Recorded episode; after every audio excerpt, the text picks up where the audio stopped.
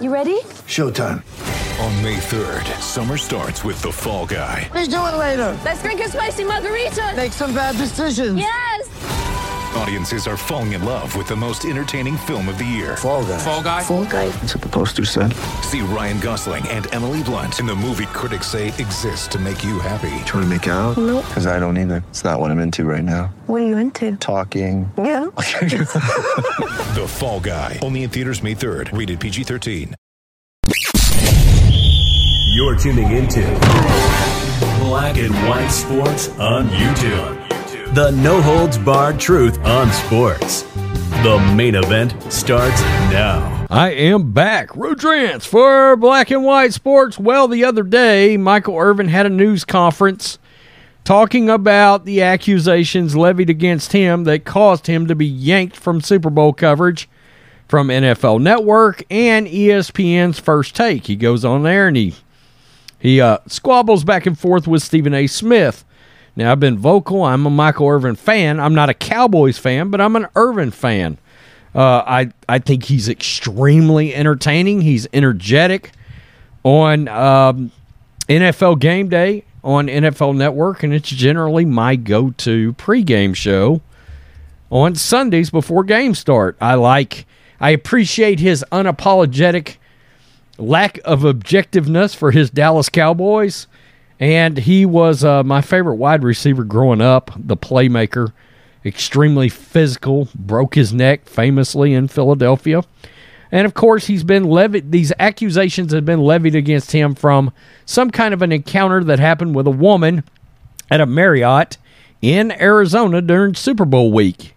And he was yanked from coverage, and we're very suspicious as to what in the hell's really going on. He had a press conference. He come out and said uh, he uh, it to uh, black men being lynched. While I don't love that analogy, I can kind of understand what he's feeling like right now because everybody is saying, and the lawyers, his lawyers, have has seen the video footage. They came out yesterday and said it's nonsense. It's nonsense. Well, there's also been witnesses that have come out on Michael Irvin's behalf. Well, they have stepped up yet again. Yet again, they have stepped up and said, look, we don't, we can't see that anything out of the ordinary happened. And I know this, this crawls across my skin and it feels like a cash grab, potentially, from some alleged accuser over some alleged incident. And uh, so the witnesses, including one from Philadelphia, who self admittedly said, not a Cowboys fan, not a Cowboys fan at all, uh, that evidently witnessed said encounter. And it seemed to just be professional. It was totally on the up and up. So, what exactly is going on here? ESPN, two men who were in the Phoenix Hotel lobby the night of Hall of Fame wide receiver Michael Irvin was accused of misconduct with a female employee of the Marriott said Wednesday that they didn't see him do anything wrong and that his brief interaction with the woman appeared friendly. Phil Watkins of Australia and Brent Davis of Philadelphia appeared at the news conference by video link with Irvin and his attorney. Irvin has filed a $100 million defamation lawsuit against a Jane Doe and Marriott International Inc., alleging that a false misconduct claim on February 5th caused him to be kicked out of the Renaissance Phoenix Downtown Hotel and be removed from NFL's Super Bowl week coverage. ESPN, are you going to acknowledge you pulled him as well? I guess not. Watkins said he saw, quote, nothing at all that could be considered inappropriate and that Irvin and the woman shook hands and laughed. Quote, there's nothing untoward out of the interaction, Watkins said, adding that Irvin soon left for the elevator as the woman went back towards the bar. Irvin assist- insisted he did nothing wrong, went to his hotel room alone. He has said there was no inappropriate physical contact. contact. Irvin's attorney, Levi McCathern, complained that Marriott was not adequately providing him the video footage of the encounter. McCathern said he was allowed to watch a short video in Marriott's attorney's offices Tuesday, but was not allowed to make a copy or make one. God, so the the I mean the hotel's still playing games here. The video showed Irvin and the woman meeting and shaking hands, and that Irvin twice touched her elbow before leaving. McCathern said. McCathern said he asked a judge to order Marriott to provide him with a copy. The allegations are nonsense. We need to immediately get Michael back to work, and I believe Renaissance needs to apologize very publicly if he is proven innocent. Marriott Get ready for the greatest roast of all time the Roast of Tom Brady, a Netflix live event happening May 5th. Hosted by Kevin Hart, the seven time world champion gets his cleats held to the fire by famous friends and frenemies on an unforgettable night where everything is fair game. Tune in on May 5th at 5 p.m. Pacific time for the Roast of Tom Brady, live only on Netflix. officials, and by the way, pay the man. Marriott officials did not immediately respond to a request for comment. Irvin, who appeared to tear up briefly in the news conference, complained that he hasn't been allowed to see the video. He compared the allegations and resulting fallout to Jim Crow era persecution of black men.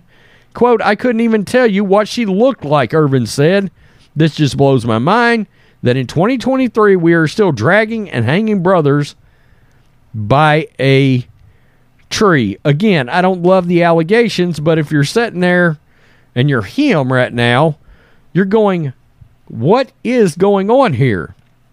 And look, I'm just going to openly speculate. Reckless, reckless speculation is what Dan Le Batard used to call it. But you have to wonder if they had this interaction, she went back, somebody that she was working with said, You know, that was Michael Irvin. And she's like, Who's Michael Irvin? Well, you know, he's a, a former Dallas Cowboys wide receiver. He's a Hall of Fame NFL player. Oh, he is? Yeah.